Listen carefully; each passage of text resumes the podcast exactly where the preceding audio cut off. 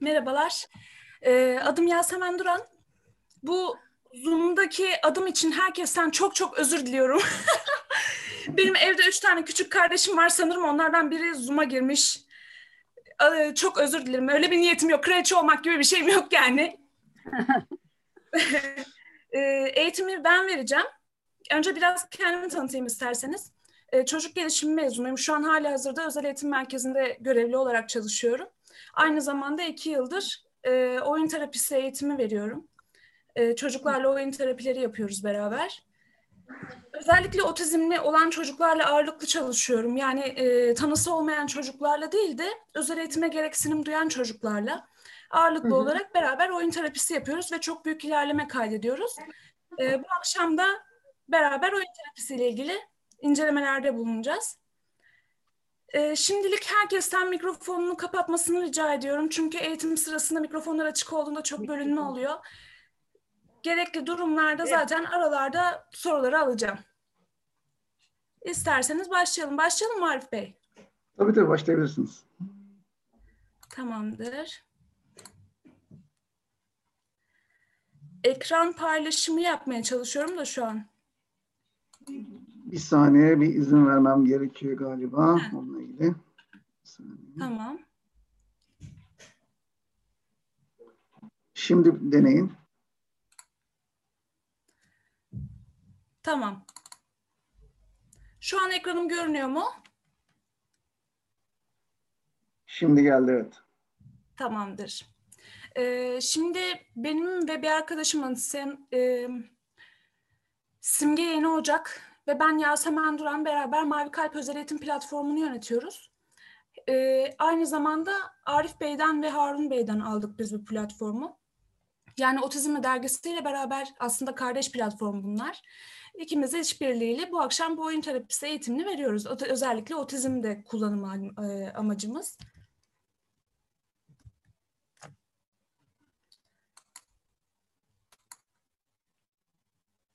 Evet ilerleyelim.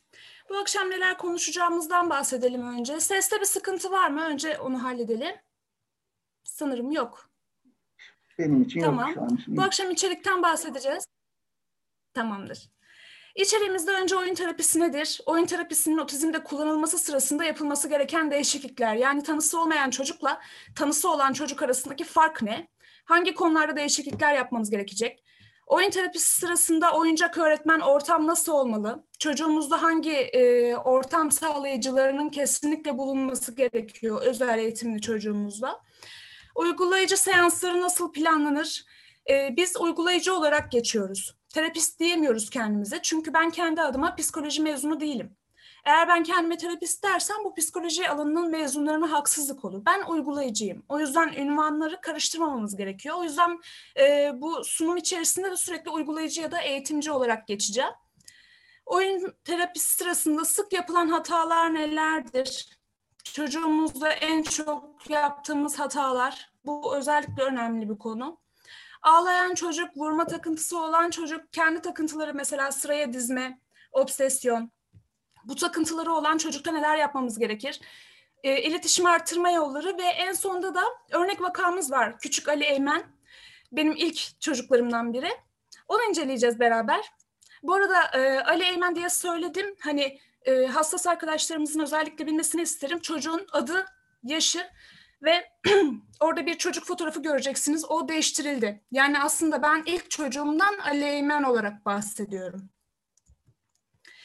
Oyun terapisi otizmde nasıl kullanılır? Bizim öncelikle otizmin ne olduğunu bilmemiz gerekir. Çok iyi bir şekilde. Otizm bir duvardır. İletişim duvarıdır. Çocuk kendini dışarıdan gelen tüm uyaranlara karşı kapatır. E dışarıdan gelen uyarana karşı çocuk kendini kapattığında iletişim problemleri ortaya çıkmaya başlar. Otizmde iletişim duvarını kaldırmak için de biz özellikle küçük yaşlarda e, oyunu kullanıyoruz çocuğun dış dünya ile arasına duvar örmesidir. Bu duvarın özellikle küçük yaşta fark edilerek çocuğun duvarı aşmasına yardım etmemiz gerekir. Bunun için de oyun kullanılır. Şimdi oyunda tanısı olmayan çocukta oyun ve otizmli çocukta oyun birbirinden çok farklı. Tabii ki benzer yanları da var. Ama bu iki konuda birbirinden çok farklı davranmamız gerekebilir. Tanısı olmayan çocuk da oyunda oyunu yöneten çocuktur. Amacımız tamamen çocuğun üstüne e, bir boş alan vermektir çocuğa. Aslında orada çocukla bağ kurup tanısı olmayan çocuk için bana her şeyi söyleyebilirsin, bana her şeyi anlatabilirsin. Eğer travman varsa bunu beraber atlatabiliriz. Aslında yapmaya çalıştığımız şey tanısı olmayan çocuk için oyun terapisinde budur. Ama otizmli çocukta oyunda oyunu yöneten yoktur. Çünkü ben çocuğa o oyunun e, hakimiyetini veremem. Çocuğum otizmli. Çocuğuma eğer oyun hakimiyetini verirsem o çocuk büyük ihtimalle obsesyonundan dolayı arabaları dizecek, karşıdan bakacak ya da legoları üst üste koyacak, sonra devirecek ve bu oyun sürekli böyle gidecek. Ama ben çocuğu iletişime çekmek istiyorum. Çocuğun içine kapanmasını istemiyorum. O yüzden otizmli çocukta oyun oynarken çocukla benim aramda hiçbir sınır çizgisi yok. Patron ne benim ne de o. Onu yapmak için de sağlamak için de çocuk ve eğitmenin eşit olması gerekiyor. Ben burada çocuk gibi davranabilirim oyun sırasında. Çocuğun tepkisine bakmak için, çocukta davranış problemlerini gözlemleyebilmek için e, çocuğun elinden oyuncağını alırım. Aynı 6 yaşındaymışım gibi. Çocuğun elinden oyuncağı alırım ve derim ki hayır bununla ben oynayacağım. Bu çocuk tepkisidir. Ama eğitmenle çocuk arasında oyun terapisi sırasında sınır olmadığı için ben bunu çocuğa yapabilirim ve tepkisine bakarım. Ve çocuğa zaman içinde bunu iletişimle nasıl aşacağını öğretirim. Çocuk ilk başta davranış problemi gösterebilir. Bana vurmaya çalışabilir, çığlık atabilir, oyuncağı zorla elimden almaya çalışabilir. Ama ben bu davranış yaparak aslında ona şunu gösteriyorum. Bir arkadaşın senin elinden çocuk oyuncağını alabilir. Bu normal bir şey arkadaşların arasında. Peki senin ne yapman gerekiyor? Ben çocuğa aslında bunu öğretiyorum oyun terapisi içinde. Uygulayıcı sadece çocuk isterse oyuna katılır. Olmayan çocuk için geçerli. Uygulayıcı sadece çocuk isterse katılabilir. Ama e, otizmli çocuğumla ben oyun oynarken uygulayıcı sürekli olarak oyunun içinde olmalı. Çünkü çocuk zaten içine kapalı ve ben onu açmak istiyorum. O zaman sürekli olarak bir iletişim alışverişinde olmak zorundayım. Uygulayıcının amacı çocuğun duygularını açığa çıkarmak ve tra- travmaları oyunla yenmektir. Tanısı olmayan çocuk için. Travmayı oyunla yenmeye çalışıyoruz. Ama otizmli çocuk için amaç çocuğa iletişim kurmayı öğretmek. Burada ben çocuğun travmalarına girmiyorum. Eğer çocuk isterse onu açığa çıkarabilir. Ama otizmli çocukta oyun oynarken e, amaç çocuğa her zaman benimle daha fazla iletişime kursun. E, benimle daha fazla konuşabiliyorsa eğer konuşsun. Ya da ben, bana bir şeyleri göstersin. Benim amacım çocukla aslında mümkün olduğu kadar bir olmak. Aynı anda tüm çocuklar, tüm oyuncaklar erişilebilir bir ortamda olmalı. Tanısı olmayan çocuk için geçerli. Çünkü çocuğun o an neye ihtiyacı olduğunu bilemeyebilirsiniz. Dolaplarınız, oyun terapisi odaların örneklerini de göstereceğim. E, dolaplarınızın çocuk hizasında olması gerekir. Tanısı olmayan çocuk için. Ama otizmli çocukta oyun oynarken tek tema seçmeniz gerekiyor. Çocuğun ilgisine göre. İlk başlarda aileden bilgi alabilirsiniz. İşte aile diyebilir çocuğum arabaları çok seviyor. O zaman araba temasını seçersiniz ve çocuğun önüne sadece arabalar ve rampalar, yol yapabilecek malzemeler, rampalar, legolar bunları koyabilirsiniz. Ama aynı anda mesela arabayla bardağı aynı anda koyduğunuz zaman o çocuğa tamamen bir karışıklık olarak geliyor. Tamamen bir dağınıklık ve çocuğun e, otizmde obsesyon olma ihtimali çok fazla. Obsesyonla bir araya geldiğinde çocuğun dikkati tamamen dağılır ve çocuk sizi ciddiye almamaya başlar. Çünkü orada bir sürü parlak şey, bir sürü parlak oyuncak, aynı anda birden fazla oyuncak dikkati dağıtır. Oyun bozulmaz, müdahale edilmez tanısı olmayan çocukta. Tanısı olmayan çocuk için oyun esastır. Eğer çocuğunuzun bir oyuna ilgisi varsa siz sadece onun peşinden gidersiniz. Ama otizmli çocukta oyun esas değildir. Çocuğun iletişime esastır. O yüzden gerekirse çocuğun oyununa müdahale de edersiniz. Bu müdahaleler nasıl olur? Az önce dediğim gibi elinden oyuncağı birden alırım. Ya da çok fazla takıntılı bir şekilde legoları üst üste diziyor diziyor sonra karşıdan bakıyor. Birdenbire bir arabayı alırım. Legoları arabayla ezerim. Aa yıkıldı. Çok büyük bir tepkiyle. Çocuğun tepkisine bakarım. Onun o şekilde obsesyonunu yenmeye çalışırım. Bu şekilde farkları var. Oyun terapisinde oyuncak özelliklerine geliyoruz. Az sonra e, olması gereken oyuncaklar ve doğru olmayan oda şekillerine de gireceğiz fotoğraflı bir şekilde. Oyun terapisinde oyuncaklar Amacı öğretmek olan oyuncaklar başlangıç aşaması için kullanılmaz. Çünkü otizmli çocuklarımız genelde puzzle'larda, yapbozlarda çok iyidir. Hatta bunu sıklıkla takıntı haline bile getirebilirler. O yüzden odamızda puzzle ve yapboz başlangıç evresi için, küçük yaş için bulundurmuyoruz. Sadece gerçek hayatın daha minimum, e, minimal materyallerini bulundursak bizim için daha iyi olur. İletişim amaçlandığı için yapı inşa oyunları bolca kullanılır. Mesela e, Jenga taşları, üst üste bol bol dizmeli oyunlar, legolar, yapı inşa oyunları bunlardır. İşte otoyol, parça parça otoyol dizme mesela. Bunları kullanabiliriz. Gerçek hayatta var olan malzemelerin maketleri çok sık kullanılır. Gerçek hayatta ne görüyorsanız hepsi. Çocuk sembolik oyun konusunda başlangıç aşamasında sorun yaşayacak. Bunu biliyoruz. Önden bundan haberimiz olmalı. Bizim her zaman otizm hakkında bilgimiz olmalı. Zaten otizmin ne olduğunu ve çocuğun otizm konusundaki özelliklerini bilmeden böyle bir e, ne eğitim verebiliriz ne de çocuğa herhangi bir müdahalede bulunabiliriz. O yüzden otizmi önce öğrenip sonra terapiye yani oyun konusunda ilerlemeye başlamamız gerekir. Bir oyun sırasında oyunu bütünleyen malzemelerin tamamı odada olmalı. Şimdi bir çocuk bir şeyi başka bir şey yerine kullanamıyor. Otizmin gerektirdiği bir özellikten dolayı. Ben çocuğuma bir şey yaptırmaya çalışıyorum ve onu yaparken mikrofona ihtiyacı var. E, o an şarkıcı olacak ya da işte sahneye çıkacak bir mikrofon lazım. Ben çocuğuma o an mikrofon yerine tarak veremem. Çünkü onun sembolik oyunu yok ve ben çocukta ilk başlangıç aşamasındayım. Öyle düşünün. Çocuğum 4 yaşında başlangıç aşamasındayım. Eğer maka, mikrofon yerine tarak verirsem çocuk direkt olarak hayır bu mikrofon değil. Hemen bana bir tepki koyacak. Hayır bunu mikrofon olarak kullanabilirsin diye o an üstüne gidersem daha beni tanımamış olduğu için ve oyun terapisinde ilk seanslarda olduğu için bana geçirebilir. O yüzden seans içinde yapacaklarımızın önceden planlamasını yapıp daha sonra neye ihtiyacımız olacaksa bunu seans içinde odamızda bulundurmamız gerekiyor. Çocuğa sadece tek tema ile çalışma fırsatı verilir. Bu da başlangıç için önemli bir şey. Çocuğunuzla 8. 9. 10. seanslarınızda temaları değiştirebilirsiniz. Birden fazla temayı birbirine katabilirsiniz. Ama başlangıç için tek temalı çalışmalar daha iyidir. Neden öyle olduğunu da ilerleyen slaytlarda anlayacaksınız. Şöyle temel malzemelerimiz var. Bu malzemeler olursa elinizde oyun terapisine çok rahat bir şekilde giriş yapabilirsiniz. Mesela şurada bir hayvan e, seti var. Marketlerde, bir milyoncularda bulabileceğiniz bir set bu.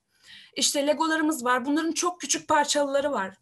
Mega set falan diyorlar böyle. O küçük parçalılardan olmamasına dikkat edin. Standart boy e, legoları kullanabilirsiniz. Çay setimiz var, ev maketimiz var. Bunlardan kesinlikle oyuncaklarda cinsiyet ayrımı yapmıyoruz. Hem oyun terapisinde hem normal e, günlük oyun oynama sırasında Cinsiyet ayrımımız yok çünkü çocukla bağ kurmak burada esas. Biz bir şey öğretmeye çalışmıyoruz. Sadece iletişimdeki o duvarı yıkmaya çalışıyoruz.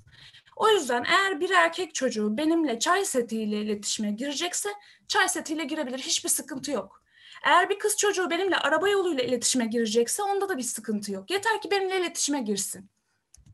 Mesela burada yapılan bir yapıyı görüyorsunuz. Yapı inşa oyunu oynanmış. Neler var ortada? Birden fazla seti birbirine karıştırmamış dikkat ederseniz. Sadece işte ahşap setler var. Toplar var. Arabalar yapılmış ahşaplarla. Burada e, özellikle yapı inşa oyunu oynarken terapistin ya da eğitimcinin e, oyuna müdahale etmemesi önemlidir. Bak hayır onu öyle oynamayacaksın böyle oynayacaksın gibi bir direktif verirseniz siz çocuğun üstüne çıkıyorsunuz. Öyle bir şey olduğu zaman ikiniz arasındaki bağ eşitlik ortadan kalkıyor. Çocuğa hiçbir şekilde müdahale etmiyoruz. Yapacağımız müdahalelerin hepsi çocuk 4 yaşında mı o zaman ben de 4 yaşında gibi müdahale ederim. Çocuk 10 yaşında mı o zaman ben de 10 yaşında gibi müdahale ederim. Eğer aramdaki otoriteyi orada eşitliği bozarsam çocuk artık bana karşı iletişim kurma konusunda daha temkinli davranacak. Olması gerektiği gibi ya da içinden geldiği gibi davranmayacak bana. Düşünecek, e, onu ne yaparsam işte Mesela aferin dediniz. Oyun terapisi sırasında özellikle otizmde aferin kelimesini kullanmıyoruz. Pekiştiricilerin hiçbirini kullanmıyoruz. 4 yaşındaki bir çocuk 4 yaşındaki bir çocuğa pekiştireç veriyor mu? Hayır. Oyun sırasında çocuğun aldığı keyiftir pekiştireci. O yüzden ben çocuk bir şey yaptığında aferin dersem kimler aferin der? Üst konumdakiler alt konumdakilere aferin der. Ama çocukla orada ben eşitim. O yüzden çocuğa karşı aferin harikasın gibi bir şey kullanmıyorum. Çünkü ben orada derste değilim. Sadece oyun oyun sırasında bir oyun seansındayım. O yüzden çocuğun keyif almasına özellikle ağırlık veriyorum ki çocuk bir an önce bitsin de gideyim mantığında hareket etmesin. Altta bir kum havuzu görüyorsunuz. Burada bir yapı inşa yapılıyor kumla beraber. Dikkat ederseniz aşağıda sadece arabalar var. Arabalar ve trafik ışıkları var. Aynı anda birden fazla tema karıştırılmamış. Kum, araba, trafik. Demek ki çocuktan istenen belli. Buraya bir e, otoyol yapacaksın. Sağ altta gördüğünüz en temel oyun terapisi malzemelerinden bir tanesidir. Elinizde sadece bu malzeme varsa bile harika bir oyun terapisi seansı yapabilirsiniz. İşte e, 4 ya da 5 kişilik bir aileniz olsun mesela. Küçük bir ev maketiniz olsun. Bir çit yapın. Kulak çubuğundan bile yapabilirsiniz onu. Ki zaten çocuklar genelde cenga taşlarını çit olarak kullanıyorlar. Bir ev dikiyorlar oraya. Etrafına cenga taşlarını diziyorlar ve evin sınırlarını belirlemiş oluyorlar. Yukarıda bir itfaiye seti göreceksiniz. İtfaiye setinin yanında işte hastane setleri, ambulanslar, işte polisler, farklı farklı mesleklere ait set gruplarını da kullanabilirsiniz burada. Oyun terapisinde oyuncak dışı malzemeler de bizim için çok önemli. Sadece oyuncak bulundurmuyoruz biz odada. Ee, özellikle benim en çok kullandığım malzeme nohut. Çünkü gerçekten çocuğun her anlamda bütün duyularını uyaran bir malzeme nohut özellikle çocuğunuz böyle her şeyi ağzına atıyorsa hafifçe haşlayıp nohutu o şekilde odada koyup bulundurmak hem çocuğun parmak kaslarında ince ince duyula, du, e, duyusal girdilere yardımcı olur. Hem de çocuk ağzına atsa da bir e, sıkıntısı olmayacaktır. Yukarıda işte baklagilleri görüyorsunuz. E, fasulye. Ortada taşlar, dekora, dekor amaçlı taşlar aslında ama biz bu taşları özellikle ilk seansta. İlk seansta e, taş oyunu diye bir oyun vardır ve genelde 3-4 yaşa uygulanır. Onu zaten örnek vakamızda göreceksiniz. Bolca o taşlardan yararlanıyoruz. Onun dışında Cenga taşları. Oyuncak dışı malzeme kategorisine koymamın sebebi şu Cenga taşlarını. Cenga oyunu olarak oynamıyorsunuz orada. Zaten orada Cenga oyunu oynasanız oyun terapisinin bütün özelliği gidecek. Çünkü orada çocuğa bir şeyi e, entegre ediyorsunuz. Bir şeyi öğretmeye çalışıyorsunuz. Daha dikkatli ol, dikkatini ver gibi. Ama Cenga taşını biz orada çit yapmak için kullanıyoruz. İşte bir ev inşa ediyoruz o taşlardan ya da sadece bir şeyi atıyoruz mesela. Karşıya bir kova koyuyoruz ve Cenga taşını onun içine atmaya çalışıyoruz. Böyle oyunlar içinde Cenga taşlarını kullanabiliyoruz. Şimdi seans planlamadan önce İsterseniz bir soru cevap yapabiliriz. Buraya kadar ki konuda anlamadığınız bir yer ya da sormak istediğiniz herhangi bir soru var mı? Hmm. Merhaba. Ben bir şey Merhaba. şey dikkatimi çekti. Merhaba ben Melike. Tabii. E, sekiz buçuk yaşında otizmli bir kızım var. Biz de oyun terapisi yeni almaya başladık. E, biraz geç kaldık belki de bu konuda ama pandemi girdi araya. E, ben şunu gözlemliyorum oyun terapisinde kendi kızımda. Kızımın liderliğini kabul etmek durumunda kaldım oyun terapisinde. Ve e, terapistimiz de bizi bunu destekliyor. Yani e, o bizi yönlendiriyor. Temayı o seçiyor. E, oyunun e, konusunu e, işte süreci o belirliyor bize. Sadece ben e, kısa kesmesini engellemeye çalışıyorum. Sadece orada müdahalede bulunabiliyorum ona. Çünkü genelde kısa süreli oluyor biliyorsunuz. İşte çocuk hastalanmış, doktora gitmiş, doktor iğne yapmış, bitmiş. Hemen farklı bir konu. Hemen farklı bir şeye geçiyor. İşte burada süsleyerek e, oyunu uzatmak, e, oyunu canlandırmak, işte yeni dal budak e, açmak aslında amacım benim. Ve görüyorum ki aslında bunu oyun terapisti de yapıyor. E, hani bu e, çocuk liderliğini kabul etmek sanırım çocuktan çocuğa değişecek bir şey. Tabii ki. Değil mi? Çok değişir. Benim de çok değişir. Yani Hı hı. benim burada e, sizin çocuğunuz şu an anladığım kadarıyla çok çok iyi bir durumda. Eğer liderlik yapabiliyorsa, temayı seçebiliyorsa, eğer oyunu ilerletebiliyorsa. Yani her ne kadar kısa olsa da başı, sonu ve ortası varsa bir oyunun hiçbir sıkıntı yoktur o liderlikte. Ama benim kastettiğim ileride örnek vakada da göreceksiniz. Çocuk. Biliyor ve hiçbir şekilde hiçbir şey yapmak istemiyor. Sadece ağlayan bir çocuk. Ya da sadece Anladım. Hareket eden bir çocuk. Sadece elini alıp bir şeyleri bakıp bakıp fırça, fırlatan bir çocuk mesela. Sizinkinin liderliğini kabul etmede hiçbir sıkıntı yok zaten. Hatta normal oyun terapisi e, şeklinde bile ilerleyebilir. Sadece biraz daha uzatırsınız. İşte çocuk düşmüş, hastaneye gitmiş, hastanede ne olmuş olabilir gibi şeylerle uzatırsınız. Eve geldikten sonra kimler gelmiş eve ziyaret etmiş falan filan. Bu şekilde uzatabilirsiniz onları. Ama eğer ben çocuğun liderliğini yani kabul etmeseydim e, benim kızım e, sizin dediğiniz gibi hiçbir şey yapmadan bir köşeden sadece izler ya da bakmaz bile. Ama eğer onun liderliğini kabul ediyorsam oyunun içinde var. E, orada hani bir şey var, e, katılık var aslında. O da bir obsesyon. Öyle düşünüyorum ben. E, ama Eğer bir şekilde liderliğe obsesyonu varsa hakkında daha fazla çalışmamız gerekir. evet. Yani orada benim bahsettiğim liderlikten kasıt bu. Çocuk saplantılı bir şekilde lider olmak istiyor da olabilir. Saplantılı bir şekilde karşı tarafı lider olsun ben onun yaptığını yapayım mantığıyla da hareket edebilir. Ee, isterseniz iletişim adreslerimiz sonradan verilecek. Şu an vaktimiz kısıtlı olduğu için sizinle çok uzun muhabbet etmek isterim. Hı hı. Ama vaktimiz kısıtlı. İletişim adreslerimizden e, ulaşabilirseniz size yardımcı olmak isterim yani. Teşekkür ederim. Sağ olun. Hocam ben oyun terapisini sonlandırmayı nasıl yapmalıyız eşit seviyedeyken demiş. Sonlara doğru buna cevap vereyim olur mu? Kü- Tuğba, Kübra, Tunç Bilek. Sonlara doğru buna cevap verelim. Çünkü daha seans planlama konusundayız. Bitirme konusuna ilerleyen seviyelerde geçelim. Hocam not fasulye dediniz ya mesela onları ne amaçla kullandık? Harika bir soru. Tebrik ederim. Ne amaçla kullanmak istiyorsa çocuğa mı bırakıyoruz, atmak mı, saymak mı? Saymak zaten bizim yapımıza aykırı. Çünkü biz bir şey öğretmeye çalışmıyoruz. Atmak sonradan toplaması sıkıntı. Böyle olunca da biz bunları zemin olarak kullanıyoruz. Mesela bir tepsiye çok yaptığım bir şeydir. Tepsiye koyarım, nohutları yayarım. Biraz kalın bir tabaka yaparım o nohutları. Daha sonra o nohutların üstüne mesela ev karikatürlerini oraya koyarım. İşte milli şeyleri oraya koyarım. Belki şişeye doldurabilirim. Evet Sevgi Hanım'ın söylediği gibi.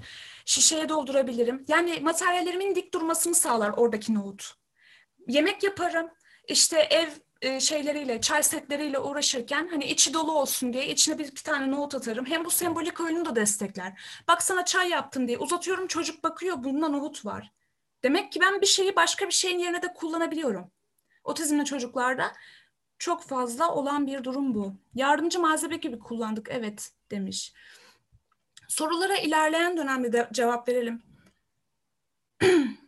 Evet Sevgi Hanım yaptığınız mantıklı ya da nohut fasulye karışık bir tabaktayken iki kaseye ayırtırıyorum ama bu bu e, normal bir ders seansına girer. Oyun terapisi içinde şu an konumuz oyun terapisi olduğu için oyun terapisi içinde yapılacak bir durum değildir. Çünkü komut veriyorsunuz orada çocuğa. Çocuk sürekli oyun materyallerini oyun değiştirmek isterse ne yapmamız lazım? Dikkat süresi nasıl arttırabilirim? İlerleyen slaytlarımızda görüşmek üzere. Şimdi e, ilerleyen durumlarda zaten hem oyunu bitirme konusunda hem oyunda dikkatin gelişimi konusunda daha iyi bir destek almış olacağız.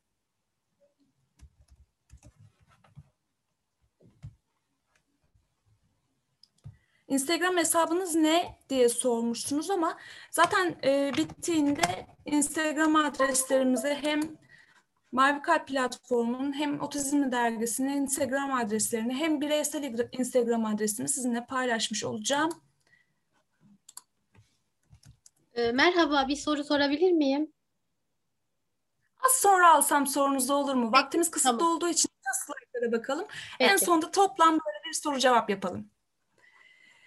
Oyun terapisinde seans planlamaya geçiyoruz. Birinci seansımızda çocuğumuzu gözlemliyoruz. Çocuğu tanımadan hiçbir hamle yapmamamız gerekir. Çünkü çocuğumuz takıntılı da olabilir, gergin olabilir o gün. Önce bir tanıyoruz ilk seansımızda. Ee, zaten örnek vakamızda da seans seans anlatacağım. İşte şu seans şunu yaptık, bu seans bunu yaptık diye. O yüzden şimdilik bunları hızlı geçiyorum. İkinci seansta çocukla yan yana ancak ayrı oyun. Çocuğun oyununu tanıma. Bu çocuk en çok hangi konuda oyun oynar? En çok hangi materyallerle oynar? Bunlarla ilgili bilgi sahibi oluyorum ikinci seansımda. Yan yana, onunla yan yana mesela araba sürüyorum ama onu gözlemliyorum. Onun oyununa girmeden, onun oyununu bozmadan. Üçüncü seansımda ancak çocuğun oyununa müdahale edebilirim. Dördüncü seansta iletişim kurma çabasına girer çocuk. Çünkü ben üçüncü seansta onun oyununa müdahale etmişimdir. Onun alanına girmişimdir. Dördüncü seansta çocuk beni fark etmeye ve benimle iletişime girmeye başlar. Beşinci seans sonrasında da problem davranışları, müdahaleyle, iletişimi sürdürme becerisi, dikkat arttırma becerisi, bunlarla birlikte seanslarıma devam ederim. Kaç seans olarak planlayacağımız konusunda da tamamen ka- kararları çocuğa ve ailesine göre vermeniz sizin için daha sağlıklı olur.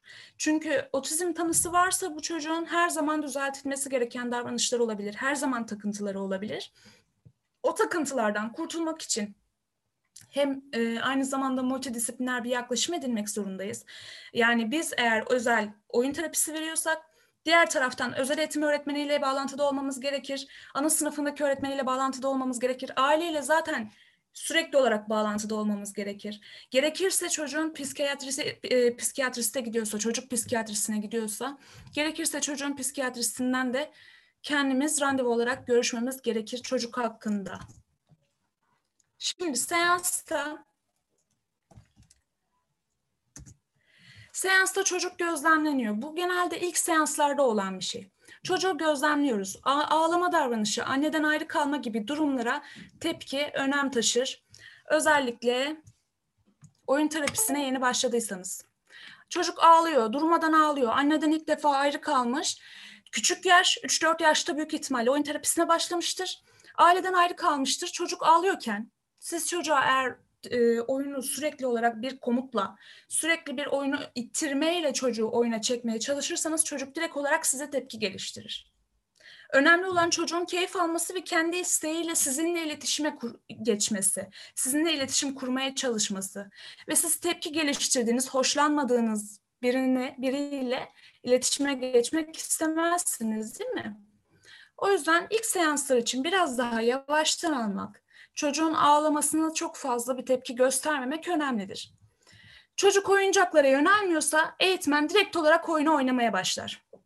Bu ne demek? Şu demek. Çocuk sürekli olarak ağlıyor. Zaten ilerleyen slaytlarda ağlayan çocukta yapmamız gerekenleri de göreceğiz. Çocuk sürekli olarak ağlıyor içeri girdiği andan itibaren.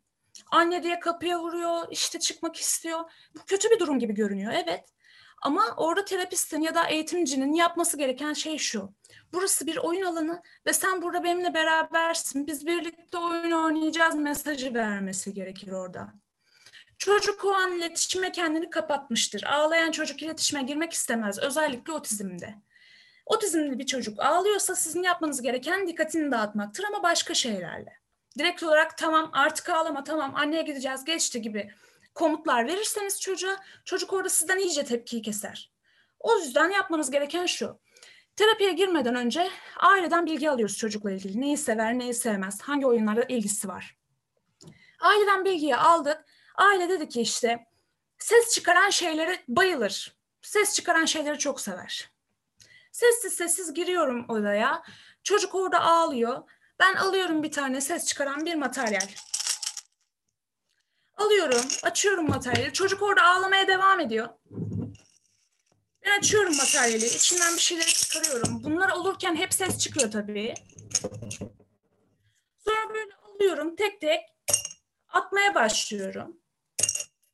Çocuk çıkan sesten etkilenip bir durup bakacak. Mutlaka bakacak. Baktığı an attım. Büyük bir tepkiyle çocuğu kendime doğru çekiyorum. Çocuk yavaş yavaş zaten benim yanıma gelmeye başlar. Ağlama kesilmedi devam ediyorum. Çocuğun çünkü e, sesli materyallere ilgisi var. Atıyorum. Hepsini attım.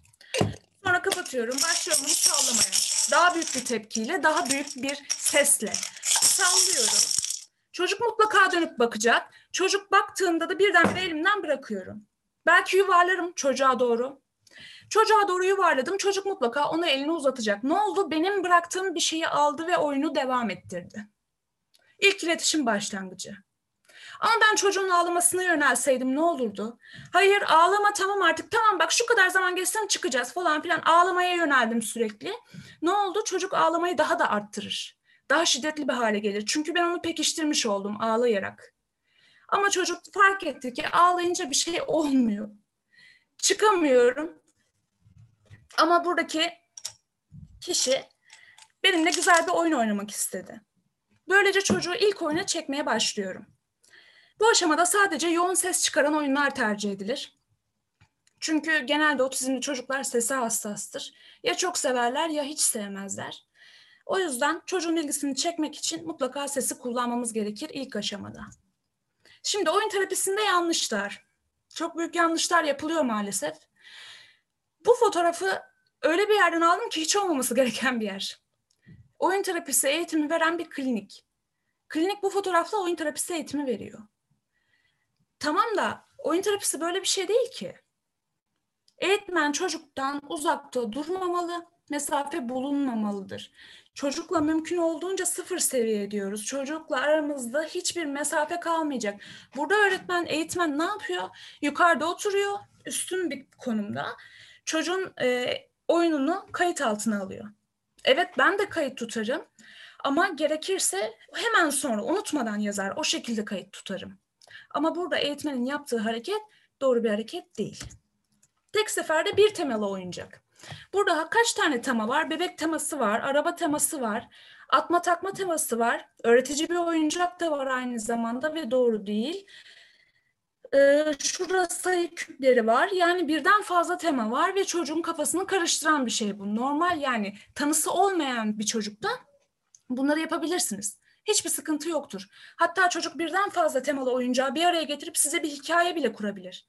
Ama otizmli çocuğun oyununda bunu yaparsanız çocuğu daha çok zorlamış olursunuz. Çünkü çocuk neyle ne yapacağını bilemeyebilir. Mesela şu ortam. Aşağı bakarsanız çok fazla oyuncak var. Çok fazla bir göz yorgunluğu yapar.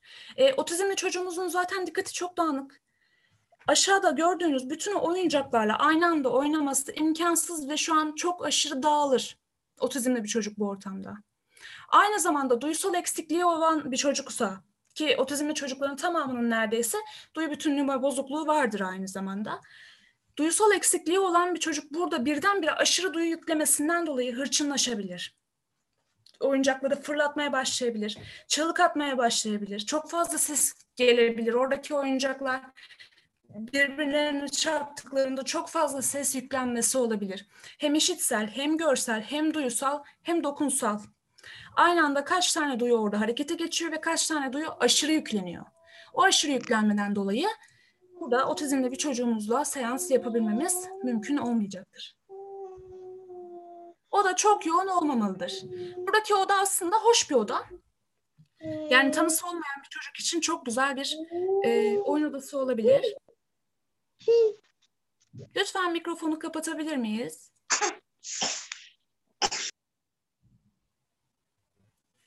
Teşekkürler.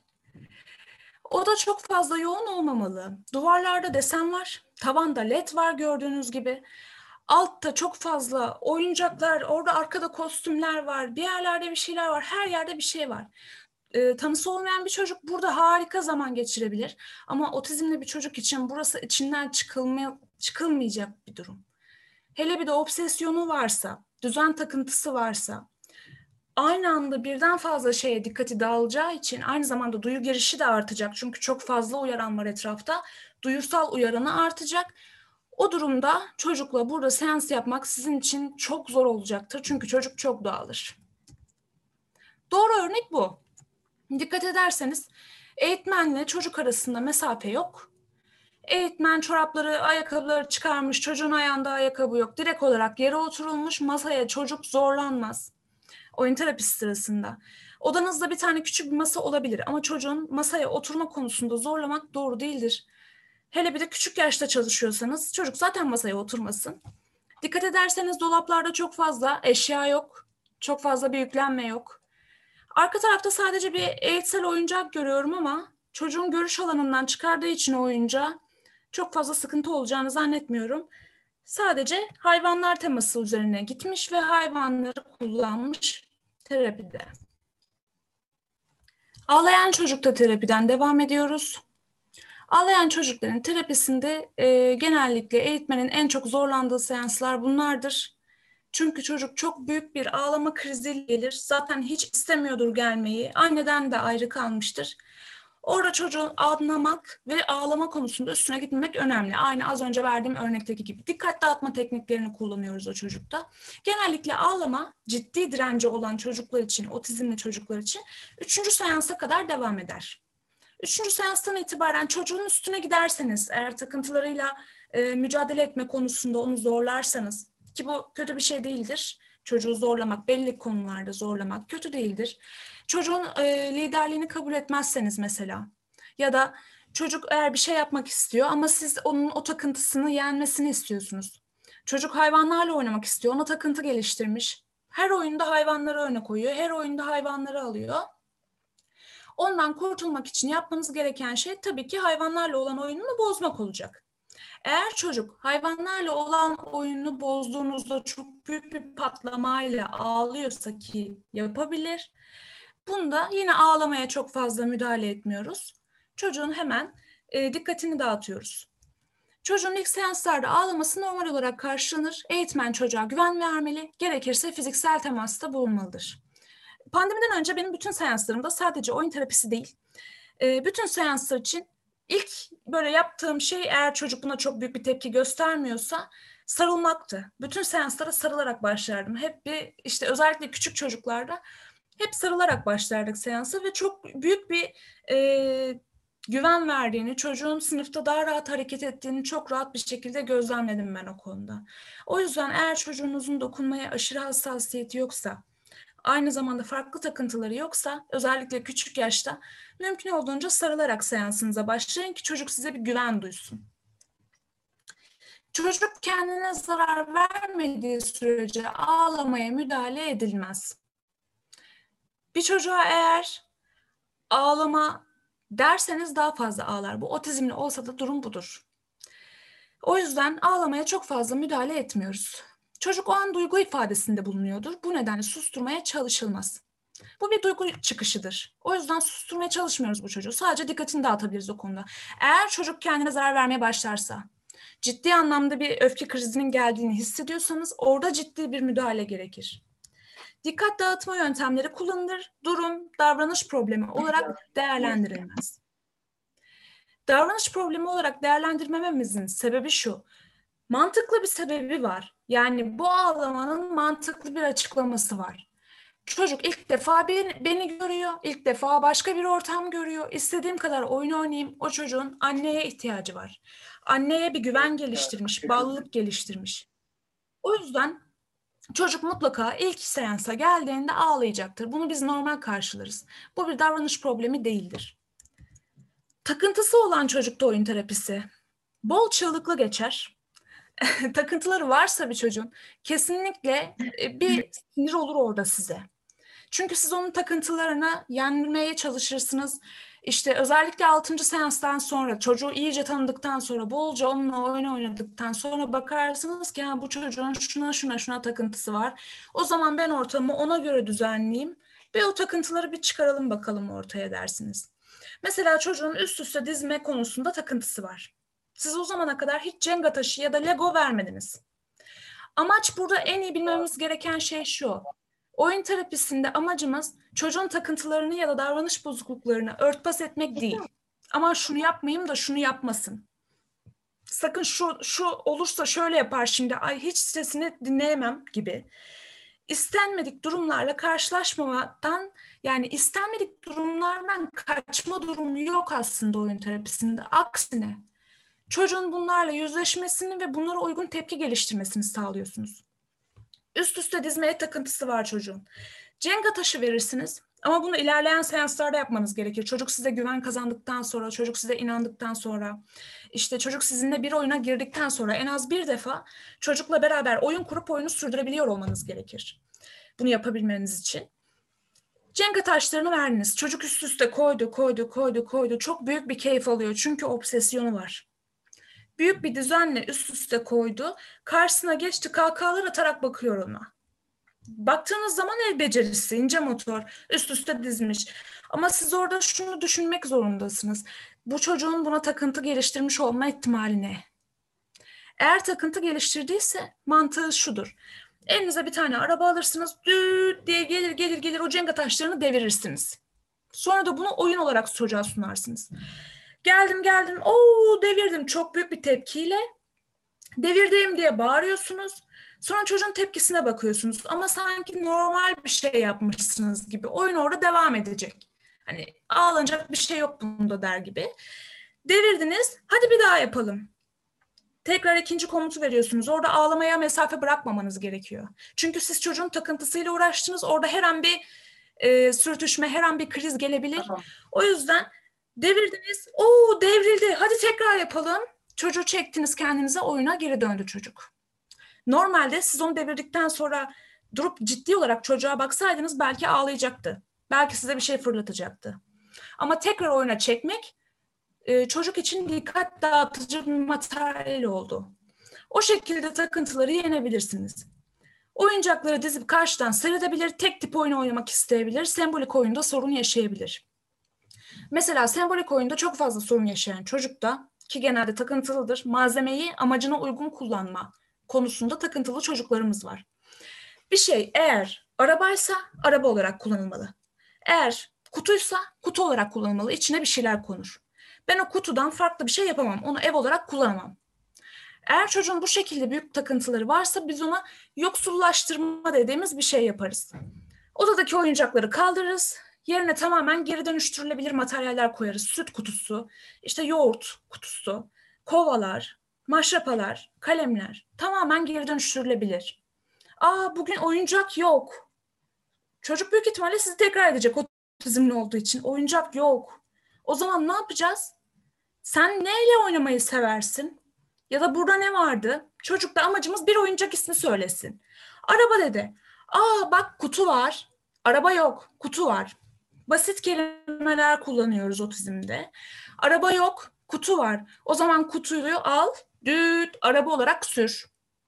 Yavaş yavaş çocukta bunu arttıra arttıra arttıra sembolik oyuna geçebiliyoruz bu şekilde. Vurma davranışına karşılık oyun terapisi.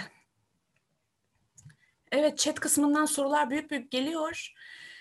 Ee, vaka analizine geçmeden önce soruları cevaplayayım olur mu?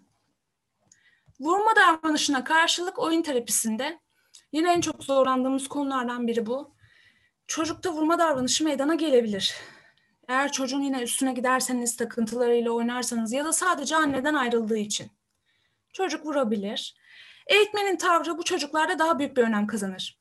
Çünkü çocuk şimdiye kadar eğer evde de aynı davranışı devam ettiriyorsa, arkadaş ortamında da aynı davranışı devam ettiriyor, özellikle okula giden çocuk vurmaya karşılık vurma görür büyük ihtimalle. Ya da öfkeye karşılık öfke görür. Çocuk eğer bir öfkeyi size yansıtıyorsa karşılığında sizden o öfkenin karşılığını almak ister ve beklentisi o yönde olur. Dikkat ederseniz oyun terapisinde vurma meydana geldikten sonra çocuk geri kaçar. Çünkü çocuk onu da size vuracağını, sizin ona vuracağınızı zannediyor. Tepkiyi bu şekilde bekliyor. O yüzden eğitmenin tavrı burada ekstra bir önem kazanır. O an çocukla bağlantıyı kesebilirsiniz. İletişimi kesebilirsiniz. Tabii ki çocuğa şiddet uygulamak aklımızın ucundan bile geçecek bir şey değil. O an işte siz farklı bir yere gidip farklı bir oyun kurarsınız ve çocuğun çok ilgisini çekecek bir oyun olur. Sonra beklersiniz çocuk yanınıza gelir. İlla ki gelecektir. Çünkü vurma da bir iletişim girişimidir. Çocuk sizinle iletişim girişimini başlattı. Bir şeyden rahatsız olduğunu size belirtmek istedi ama bunu vurarak yaptı. Biz ona doğru yöntemi göstermek zorundayız. Ve bunu vurma, hayır. Bu şekilde değil. Doğru yöntemi ne bunun? Ben bunu nasıl anlatacağım? Çocuğa bunu göstermek zorundayız. Ve problem davranışların tedavisinde, tedavi deniyor buna ama aslında sadece bir davranış müdahalesi. Problem davranışlarda oyunla müdahale de yapmaya çalıştığımız şey bu. Sebebe iniyoruz. Çocuğun ne yapmaya çalıştığını ya da hangi duygunun ortaya çıktığını anlatmaya çalışıyoruz. Daha sonra çocuğa bunu uygun bir şekilde ortaya çıkarma yöntemini belirliyoruz.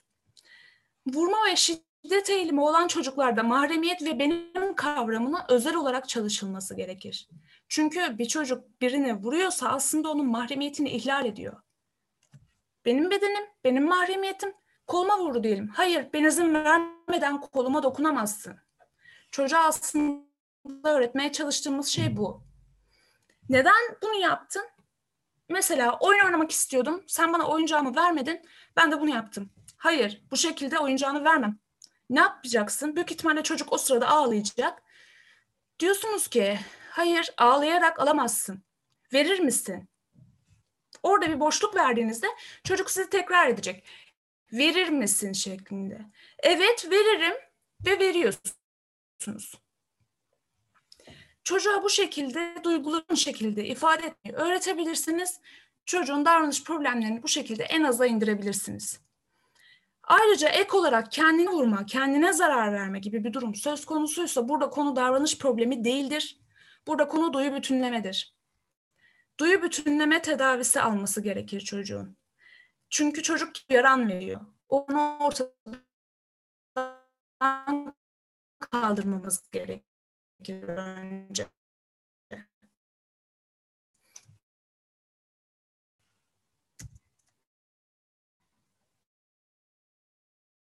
Şimdi iletişim arttırma yolları konusunda sanırım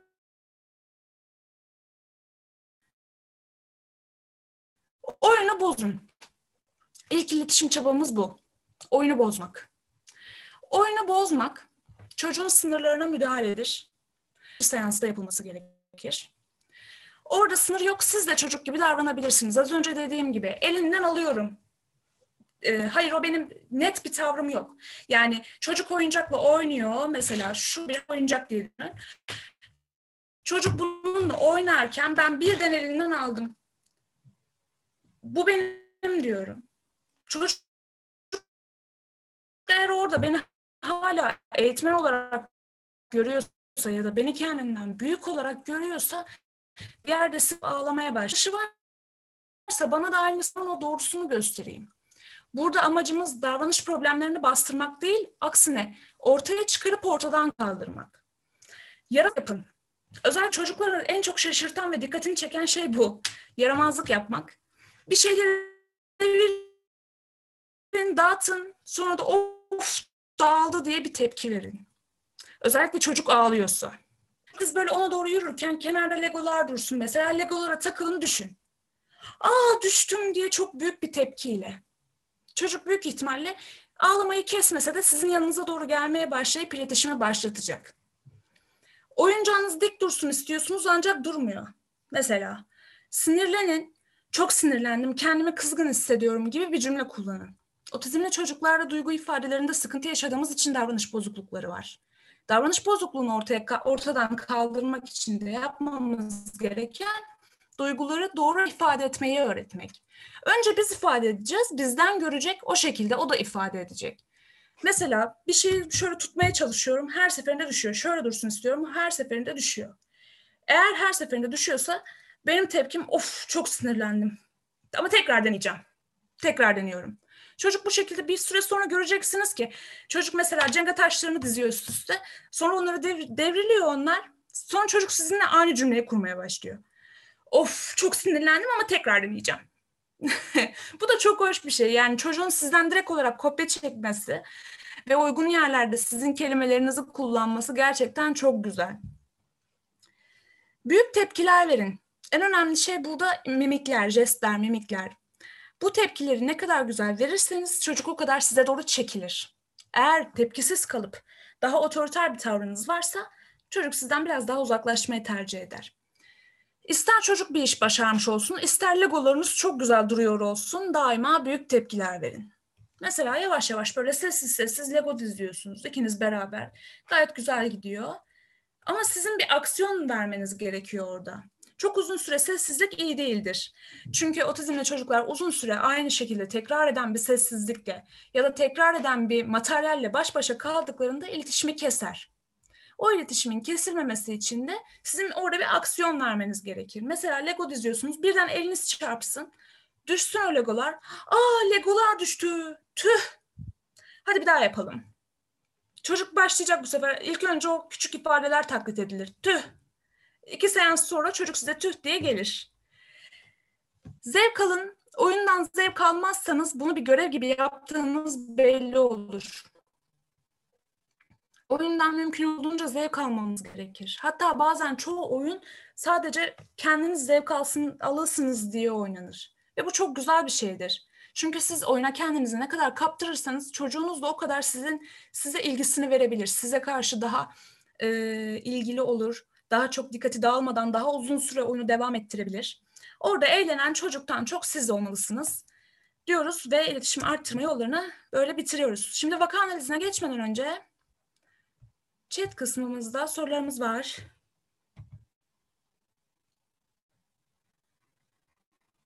Yukarıdan başlayalım. Hocam her hayvanın manası var. Çocuk bununla ilgili travması da olabilir. Neden bozuyoruz oyunu? Çok mantıklı evet. Çocuğun hayvanlar konusunda travması da olabilir. Ama oyun terapisinden önce biz aileden çok önemli bir öykü alma dönemimiz var. O öykü alma sırasında çocuğun bütün travmalarını, ince noktalarını, obsesyonlarını, bunların hepsini dikkate alıyoruz. Mesela oradan bir davranış da çıkarabilirsiniz. İşte hayvanlarla oynuyor. Birdenbire e, bir çocuk gelsin mesela. Aa ben bu kediyi çok beğendim. Benim olsun mu? Çocuk konuşuyor olsun ama. Çocuk eğer e, bunu yaparken sizin yüzünüze bakıyorsa ı-ı, oraya yönlendirmeniz gerekiyor. Orada konuşan çocuk mesela bir kukla alabilirsiniz. Kuklayla çocuğun yanına gidebilirsiniz. Bu kedi benim bu kediyi çok beğendim. Benim olsun mu? Mesela. Çocuk orada hayır o benim diye cevap verebilir ya da hayır ya da evet al senin olsun diye cevap verebilir. Bu, bu şekilde yani oyunları artırabilirsiniz. Burada verdiğim örneklerle sır, e, sınırlı kalmanıza hiç gerek yok. Eğer bu konuda hassas bir çocuğunuz varsa ya da şu da olabiliyor. Biz çocuklarla genelde özellikle erkek çocuklarla trafik kazalarıyla anlaşıyoruz. İlk seanslarda hep trafik kazalarından giriyoruz böyle. Aa araba çarptı ambulans getirin falan filan orada bir ortalık karışıyor. O şekilde bir şey yapabilirsiniz. Siz de aynı şekilde hayvanlarla da anlaşabilirsiniz. Ama eğer çocuk buna özellikle takıntı geliştirdiyse hayvanları bazı çocuklar takıntı haline getirebilir. Yani seslerinden dolayı işte her hayvanı eline alıp hayvanın sesini çıkarıp ortaya koyabilir ve sizin e, seans süreniz çoğu zaman 40 dakikadır. Yani 40 dakika boyunca hayvanlarla oynayamazsınız. Bu takıntısını bu şekilde beslemeniz doğru olmayacak. E böyle olunca da biraz daha hareket kazandırmak için oyuna işte bir hayvana araba çarpabilir, onu hemen veterinere götürebilirsiniz. Bu şekilde olay örgüsünü arttırabilirsiniz. Kaydediliyor mu? Evet.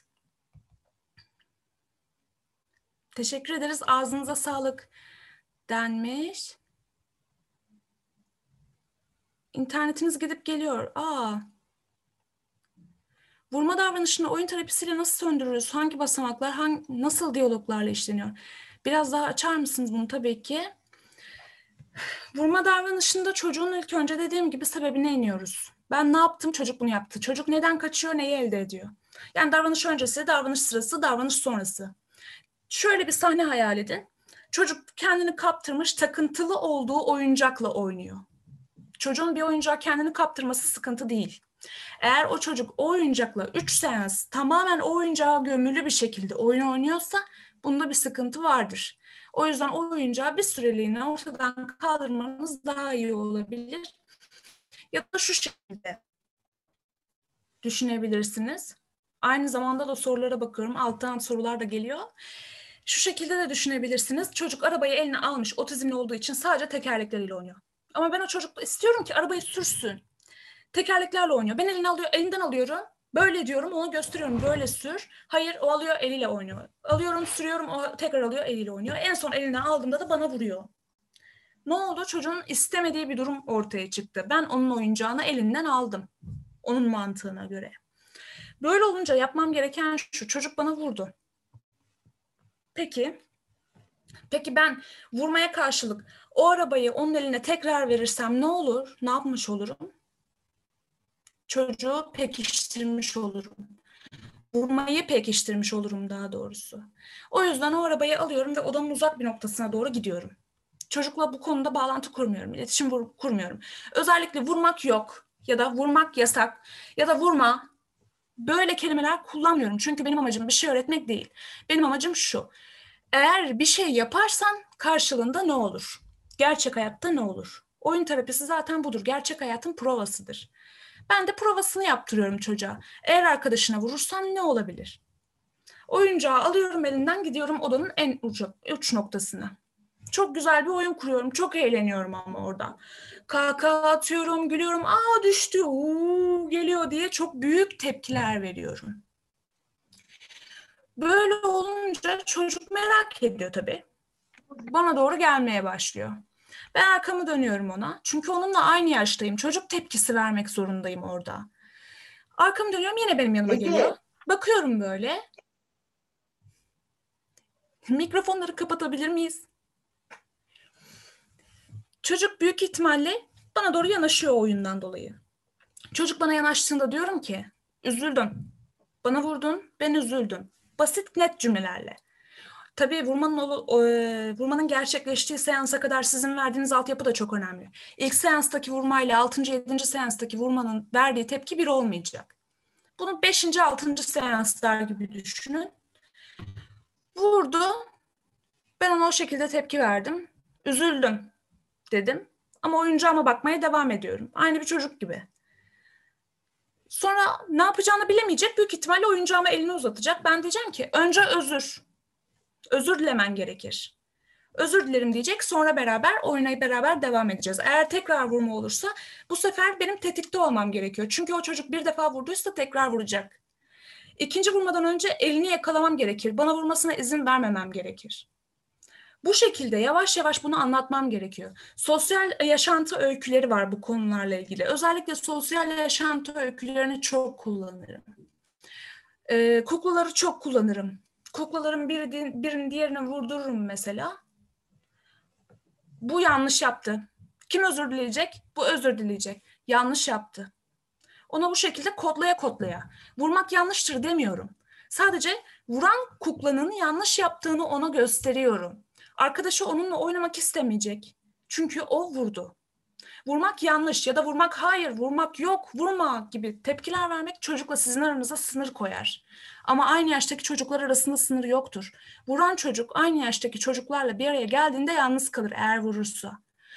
Ben de ona sadece bunu bir 5 dakika, 3 dakika süreyle gösteriyorum. Eğer vurursam benimle oyun oynayamazsın. Çünkü ben sana kır- kırıldım, üzüldüm. Bunu ona anlatmaya çalışıyorum. Umarım yeterince cevap vermişimdir. Cevap için teşekkür ediyorum demiş. Rica ederim. Hmm.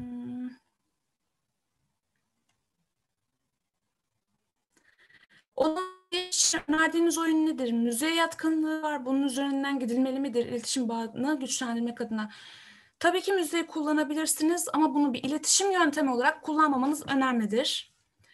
Çünkü çocuğun günlük hayatında kaç kişiyle müzikle iletişim kurabiliyor? Yani bunu zevk aldığı bir materyal olarak kullanabilirsiniz ama direkt olarak iletişimin ana maddesi olarak kullanmasanız sizin için daha iyi olur. Otizm spektrum bozukluğu olan çocukların yüzde otuzu hayatları boyunca hiç konuşamıyor. Oysa paylaşımlarınızın çoğu konuşan çocuklar üzerine. Konuşamayan çocuklar için biraz açar, açar mısınız? Vaka analizim konuşamayan bir çocuk. Az sonra açacağım. Konuşamayan çocuk dediğim hani e, net bir kelime çıktısı yok. Çocuk oyuncaklarını kırıyorsa ne yapmalıyız? Nedeni ne olabilir? Bazen de vazoları kırıyor. Nasıl davranmalıyız? Oyunla baş edebilir miyiz? Teşekkür ederiz. Bu önemli bir e, oyun dışı davranış bozukluğudur. Burada yapmanız gereken davranış bozukluğu yöntemlerini incelemek. Davranış öncesi, sırası, sonrası bununla ilgili bir gözlem yapın. Çocuk davranış öncesinde ne yaşıyor? Onu sinirlendiren bir şey mi var? Davranış sırasında neyden kaçıyor? Mesela sadece ders çalışmadan önce.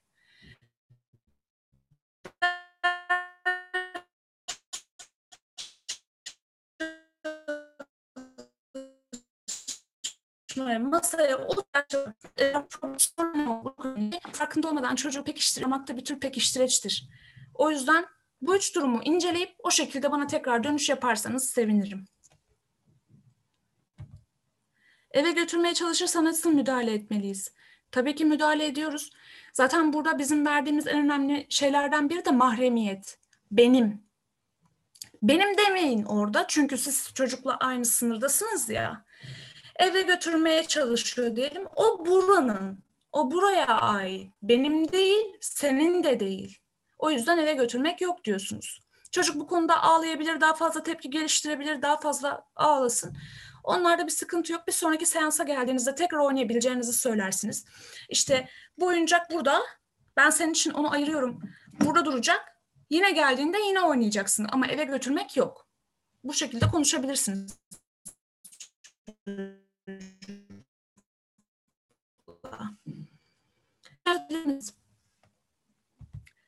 Daha çok kitap önerisinde bulunabilirim. 365 güne 365 etkinlik gibi ama kitap önerilerine ya da e, oyun terapisinde yapabileceklerinizi böyle kalıplara sığdırmanın doğru olabileceğini düşünmüyorum. Çünkü oyun terapisi anlık gelişen bir şey. O an o çocuk nereye doğru yönelirse siz oraya doğru etkinlik yaparsınız. Yani bu önceden planlayabileceğiniz bir şey değil. Önden bir e, şu gün şunu yapalım, bugün bunu yapalım diye programlayabileceğiniz bir durum değil. Siz sadece ortamı hazırlarsınız, çocuğun tepkisine göre olaylar değişir. İşte ortama insanları, aileyi koyarsınız, çocuk birden bir arabayı alıp aileyi gezmeye götürebilir mesela. Orada kum tarafına doğru gidebilirsiniz. Özellikle materyal oluşturmada Montessori materyallerini kullanırsanız daha iyi sonuç alacağınızı düşünüyorum. İnternetiniz kötü çok. Maalesef. Sayın hocam, agresyonu yüksek olan çocuklarımızda hafif müzikler eşlik edebilir mi terapimize? Eğer çocuğun e, duysal sıkıntısı yoksa, sizinle karşı dikkatinde bir dağılma olmayacaksa evet eşlik edebilirsin, edebilir. Özellikle Farid Farjat müzikleri bu çocuklarda çok büyük etkisi olabilen müzikler bunlar. O şekilde konuştuğumuz zaman hocam çocuğa karşı üstünlük oluşturmuş olmaz mıyız? Galiba şeyden dolayı diyorsunuz onu. Heh, eve götürmeye çalışma konusundan. Şurada üstünlük kurmuş olmuyoruz. Diyoruz ya benim değil, buranın. Orada benim de o çocuğa üstünlüğüm yok. Ben buranın diyorum. Orada üçüncü bir sahip var. Benim değil, senin de değil, buranın. Eğer o hayır o benim deseydin o zaman üstünlük olurdu. Ama buranın dediğim için orada bir üstünlüğüm yok çocuğa karşı.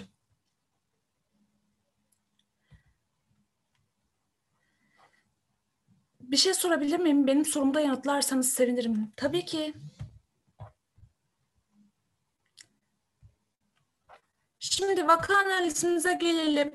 Vaka analizinden sonra tekrardan bir e, soru cevap bölümü yapalım. Sonrasında bitirelim.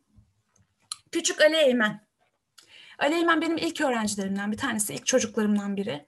Ama e, çocuğun ismi ve resmi doğru değildir. Çocuğun bütün özel özellikleri, kişisel özellikleri saklanır böyle sunumlarda. İsmi ve resmi değiştirilmiştir çocuğun ama biz onu Ali Eymen olarak tanıyacağız ve bu çocuk olarak tanıyacağız. Ali Eymen 4 yaşında otizm tanısına sahip dil çıktısı anlaşılır değil. Yani sadece işte baba, dede bu kadar. Araba aba şeklinde çıkıyor. Yani çok sağlam bir anlaşılır konuşması yok ve sadece tek kelimeyle konuşabiliyordu o dönemde. İsteklerini tek kelime kullanarak isteklerini ifade ediyor ve çoğunlukla da ağlıyor. Çünkü kendini ifadede sıkıntımız var. Çoğunlukla ağlayarak ifade ederdi kendini. Anneden ilgi istemeyi seviyor. Anneye bağlanma çok aşırı derecede gelişmiş. Bu da tabii ki oyun terapisini zora sokan bir durum. Çünkü siz her seansa başladığınızda çocuk anneden ayrılırken bir küçük kıyamet kopuyor orada. O yüzden anneden anneyle arasındaki bağlanmada küçük bir sıkıntı olabilir. Fiziksel teması seviyor bu nedenle duyu bütünleme terapisine yönlendirildi. Fiziksel teması seven bütün çocuklar duyu bütünleme alacak diye bir şey yok. Ama Ali Eymen'in durumu farklıydı. Ali Eymen yere yatmayı çok severdi. Ellerini birbirine sürtmeyi çok severdi. İşte kafasının kaşınmasını çok severdi. Sarılmayı çok aşırı severdi. Biz de her seansın başında bir küçük sarılma seansı yapardık. Önce bir sarılırdık sonra seansımıza başlardık. O yüzden duyu, duyu terapisi aldı ama şu anda bir sıkıntısı yok o konuda.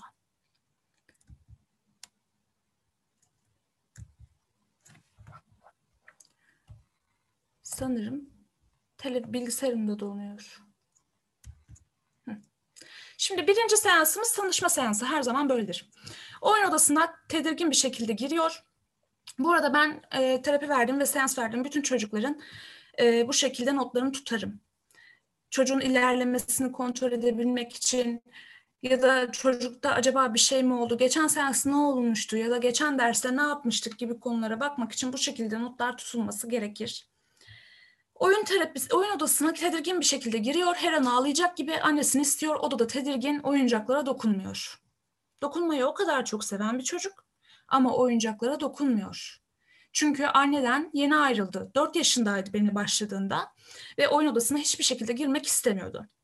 Dokunmayı sevdiğini biliyordum. Seans başlangıcında birbirimize sarıldık, yere oturduk. Hala hiçbir şeye dokunmuyor. Bana sarılırken de biraz tedirgindi. Kendini sıktığını, böyle kasıldığını fark ettim ama sarılmayı sevdiği için biraz daha kesti o yönünü. Taşları aldım. Hiçbir şey yapmıyor bu çocuk. Ve konuşması da yok. Taşları aldım. Önce elimi taş kutusunun içine soktum. Dikkati bende değildi. Taşları alıp yüksekten kutuya atmaya başladım. Az önce söylediğim gibi sesli materyal ilk seansta hayat kurtarır. Sesli materyalle başlarsınız. Çocuğun dikkati size yöneldiğinde hemen bir e, pekiştirmeyle, hemen büyük bir tepkiyle orayı kaldırırsınız. Böylece sese dikkatini verdi. Bana bakar bakmaz düşüyor diye bağırdım. Bana tepkisiz bir şekilde baktı. Çünkü beni tanımıyor. Ve benim ilk onunla temasım bu şekilde onu geri çekti. Taşları atıyorum, düşüyor diye bağırıyorum ama bana bakar bakmaz. Burada çok ince konular vardır. Mesela her taş attığınızda düşüyor diye bağırırsanız çocuk tepkisizleşir. Çocuk tepkisizleştiğinde sizin artık bağırmanız ya da verdiğiniz tepkiler onun için hiçbir şey ifade etmemeye başlar. O yüzden yerinde ve zamanında tepki vermeniz önem taşır. Elimdeki taşları kutuya atarken birkaç tanesini dışarı kaçırdım. Bu da bir iletişim başlangıcı mesela. Birkaç tanesini bilerek dışarı kaçırıyorum ama yanlışlıkla olmuş gibi. Aa kaçtı diye bağırdım. Ondan taşları vermesini istedim ama direkt olarak komutla değil. Topta da yaparım aynı şeyi. Topu atarım, almaya çalışırım, alamam ya da uzanamıyorumdur ama top tesadüfen çocuğun yanına gitmiştir. Uzanamıyorum, uzanamıyorum diye elimi uzatırım sonra birden. Direkt komut vermem. Çünkü komut verirseniz çocuklarınızdaki o duvar kalınlaşır. Komut vermek yerine direkt elimi uzatırım. Aynı zamanda e, görsel komut almadır bu. Yani sesli komutun ötesinde sosyal komut alma, hareketlere bağlı komut alma. Elimi uzatıyorum, çocuk elime koyuyor taşları ve alıyorum. Çocuğa top, çok büyük bir teşekkür etmenize ya da çok büyük aferin sana ne güzel verdin demenize gerek yok. Hatta aferini kullanmayacağımızı söylemiştik. Aradaki sınırın çizilmemesi için. Birinci seansın sonuna kadar taşlar ve toplarla oynadık. Taşlar, toplar, arabalar birinci seansta oynayabileceğiniz en iyi oyunlar arasındadır. Bazen bebekleri de katarız ama genelde birinci seansta bebeklere çok fazla ilgi olmaz. Eğer çocuğun özel bir ilgisi yoksa. Burada çocuk konuşmuyor. Peki ben seansı nasıl bitirdim? Çocuk yavaş yavaş keyif almaya başladı. Biz topları atıyoruz, gidiyoruz. Seansın yavaş yavaş bitmesine mesela 10 dakika var. Odada bir saat durur. Ee, çocuğa o büyük yelkovanı gösteririm. Derim ki bak bu buraya geldiğinde çıkacağız. Bu ağlayan çocuk için de geçerlidir. Eğer anlayabiliyorsa ve konuşabiliyorsa, annesi için ağlıyorsa, bak bu buraya geldiğinde çıkıyoruz. Bu şekilde çocuğa çıkış zamanını belli edebilirsiniz. Ya da kartlar kullanabilirsiniz. Eğer çocuğunuz biraz daha stabil bir çocuksa, her seansta yapabileceklerinizi kendiniz düzenleyebiliyorsanız, önden hazırlık yapabileceğiniz bir çocuksa, sürprizli bir çocuk değilse, mesela Aleymen sürprizli bir çocuktu. O yüzden önden hazırlık yapmaya çok müsaade etmezdi. Ama sürprizli bir çocuğunuz yoksa kartlar, sıralama kartları kullanabilirsiniz. Mesela bugün önce e, üç tane kart yaparsınız. Kartların sayısını artırabilirsiniz etkinliklere bağlı olarak. Üç tane kart yaparsınız. Birinci kart top oyunu. İkinci kart taş oyunu. Üçüncü kart işte e, ev, bebek evi. Birinci karttakini oynadık tamam asıyoruz. İkinci karttakini oynadık tamam asıyoruz. Bir kart kaldı. Onu da astığımda çıkacaksın. Bitirmeyi bu şekilde yapabilirsiniz. Yani zaman kavramını o şekilde çocukla pekiştirerek arttırabilirsiniz. İkinci seansta ilk birlikte oyunumuzu gerçekleştirdik. Ali Eymen seansa geldiğinde yine tedirgin. Çünkü daha ikinci seansı. Ancak bu defa uzakta durmadı. Kendi taşları eline aldı, kutuya atmaya başladı. Çünkü otizmli çocuklar rutinleri sever. Her seansta farklı bir oyuncakla, her seansta farklı bir oyunla gelmenize gerek yok. Rutinleri severler. Tekrar tekrar aynı oyunları oynayabilirsiniz. Hatta bu onlara güven de verir. Hangi oyundan sonra ne geldiğini bilirsek çocuk sizinle iletişim kurmaya daha istekli hale gelir. Farkında olmadan birkaç tanesini dışarı attı. Çünkü ince motor küçük. O yüzden birkaç taneyi dışarı kaçırdı. Oo düştü diye bağırdım. Bu kez taşları ben ona verdim. Birinci seansta o bana taş vermişti. İkinci seansta ben ona verdim. İlk oyun bu şekilde. Arabaların dizili olduğu rafa gitti. Şimdi birinci seansta sadece taşla topla oynadık. İkinci seansta ben bir şey katmak istedim. Hani biliyorum ki bu çocuk yine taşa topa gidecek. Üçüncü oyuncak olarak arabalar. Eline birini aldı. Ben de elime bir araba aldım. Hiçbir zaman oyun odasında ya da oyunu oynadığımız ortamda bir materyalden bir tane bulundurmayın. Çünkü unutmayın orada bir tane çocuk yok. İki tane çocuk var. Ancak ona dikkatimi vermiyormuş gibi görünerek arabayla kendim oynamaya başladım. Çocuk orada arabayı sürüyor ya da oynuyor herhangi bir şekilde. Ben de orada kendi arabamı sürüyorum. Dikkatim onda değil ama aslında onu gözlemliyorum. Arabayı sadece elinde kullanıyor. Şu şekilde kullanıyor arabayı. Bir Lego aldım ve yere koydum. İkinci Lego'yu yanına koyup arabayı ortasından geçer, geçirdim. Yol yapmış oldum yani. Onun arabayı bu şekilde elinde kullanmasının sebebi de kendine uyaran vermek. Çünkü çocuk o an tedirgin ve dokunsalı seven bir çocuk. Ben evet derse girmeden, seansa başlamadan önce ona sarılmış olabilirim. Ama dokunsal temaslar onu her zaman daha mutlu edecek. O yüzden arabayı kendi elinde sürüyor. Biraz daha rahatlayabilmek için. Orada benim bir Yasemin aksiyon Hocam. yaratmam gerekiyor ki. çocuk- Buyurun. Pardon. Ee, bu bölümde sonlamak üzere ben üçüncü seansı da açtım. Ee, Tamam. şey, e, chat alanına Açmanıza yazdım gerek yok aslında. Çok az kalmıştı. ama bir dakikadan az süremiz kaldı o yüzden yetişmeyecek. Ee, ha. e, chat alanından paylaştım. WhatsApp grubundan da paylaşıyorum. Ee, orada tekrardan görüşmek dileğiyle daha rahat rahat rahat devam edebilirsiniz. Tamamdır. Çok teşekkür ediyorum. Görüşmek üzere o zaman. Üçüncü Görüş- seansta. En son arabayı elinde sürüyordu dedik. İki tane Lego yan yana koyduk. Ortasından yol yaptık. Benim koyduğum yerden yoldan sürmeye başladı arabaları. Yani ikinci seansta taklit etmeler başlamış oldu. Şimdi üçüncü seansa bakacağız. Evet, iletişim gelişiyor üçüncü seansta. O gün çok mutlu değil. O nedenle oyuna geçmek istemiyor. Çünkü otizmli çocuklarda inişler, çıkışlar olabilir. Bir an önce anneye gitmek istiyor. Bunu davranışlarla da belli ediyor. Kapının önünde kalmalar, işte dış kapıya doğru yaklaşmalar, oyunun sırasında isteksiz davranmalarla bunu belli ediyor. Seans içinde ağlamaya başladı. Beni çekiştirip kapıya götürmeye çalıştı. Şimdiye kadar böyle bir davranış yoktu ağlaması kötü gibi görünse de kapıyı açmak için benden yardım istemesi büyük bir iletişim girişimi. Bu iletişim girişimlerini fark etmek de çok çok çok önemli. Eğer o iletişim girişimlerini fark etmezseniz oyun terapisinde başarısızlığa uğradığınızı zannedersiniz ama aslında öyle bir durum yok. Aslında gayet başarılısınızdır. Benden yardım istemesini pekiştirmek için anneyle zaman geçirmesine izin verdim. Eğer ben bunu yapmasaydım anneyle zaman geçiremeyecekti. Dolayısıyla bir daha benimle böyle bir girişime girmeyecekti. Sonrasında telefonuma alarm kurduk. Duvar saati modunu açtım. Birlikte çabuk nereye geldiğinde çıkacağımıza karar verdik. Yani buraya geldiğinde çıkacaksın. Bak alarm kurdum çalınca çıkacaksın gibi. Alarm çalana kadar yine araba oyunuyla oynadık. Şimdi 6. seansa geçiyoruz. Çünkü bu e, Ali Eymen çok hızlı hareket eden ve çok hızlı öğrenen bir çocuktu. O kadar kısa sürede 6 seans dediğiniz yaklaşık olarak 6 haftaya 7 haftaya denk gelir. Arada küçük kaçırdıklarımız da oldu. Aileyle yaptığımız uzaktan seanslarımız da oldu. Ee, çok hızlı bir şekilde ilerleme kaydeden bir çocuktu ve yavaş yavaş konuşmaları da ilerlemeye başladı. Özellikle küçük yaşta eğitime başlaması bu konuda çok etkili. Konuşması yavaş yavaş düzelmeye başladı. 4 yaşındaydı. Bunu aklımızda tutalım. Girer girmez arabayı aldığı yerde sürmeye başladı. Şimdi yeni rutin araba oldu.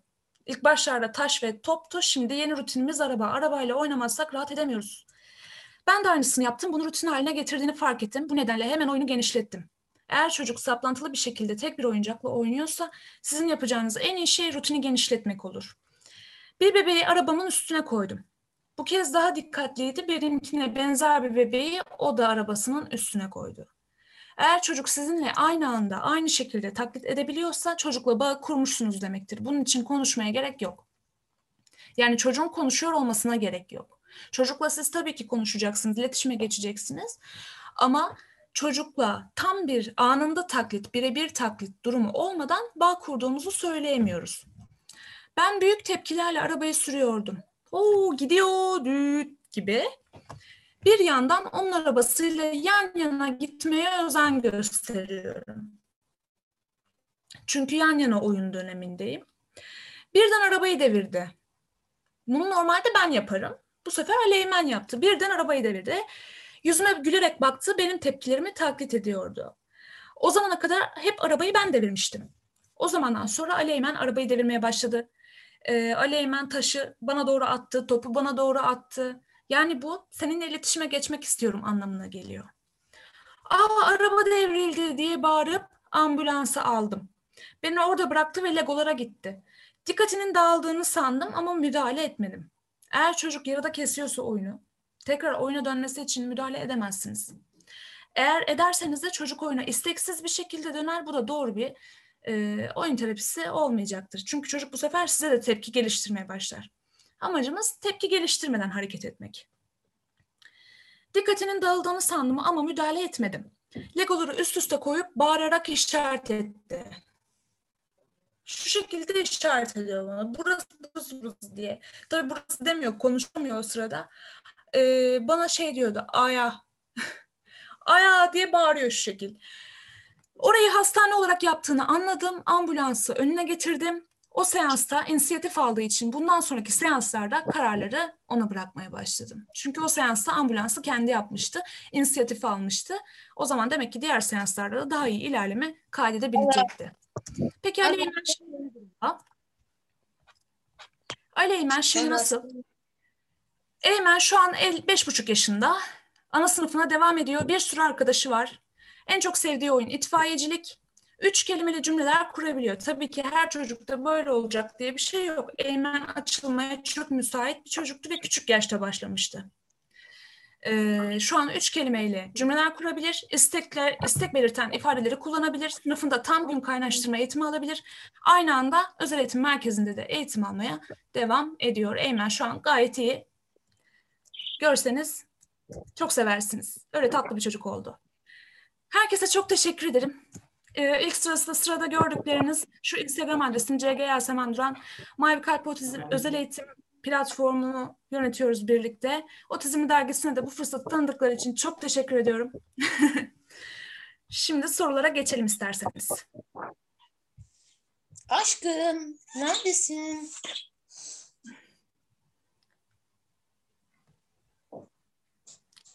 Kaydedildi mi denmiş? Evet kaydediliyor. Ben 47 yaşındayım. Oğlum 3,5 yaşına girdi. Onunla oyun oynamayı beceremiyorum. Ne yapmam lazım? Bol bol kitap okuyun lütfen. Size bu konularda kitap tavsiyesi de vereyim. Ee, özellikle Virginia Axline'ın kitaplarını okuyun. Oyun terapisi ve benliğini arayan çocuk. O iki kitabı okumanızı kesinlikle öneririm. Çok değerli bilgiler var içinde.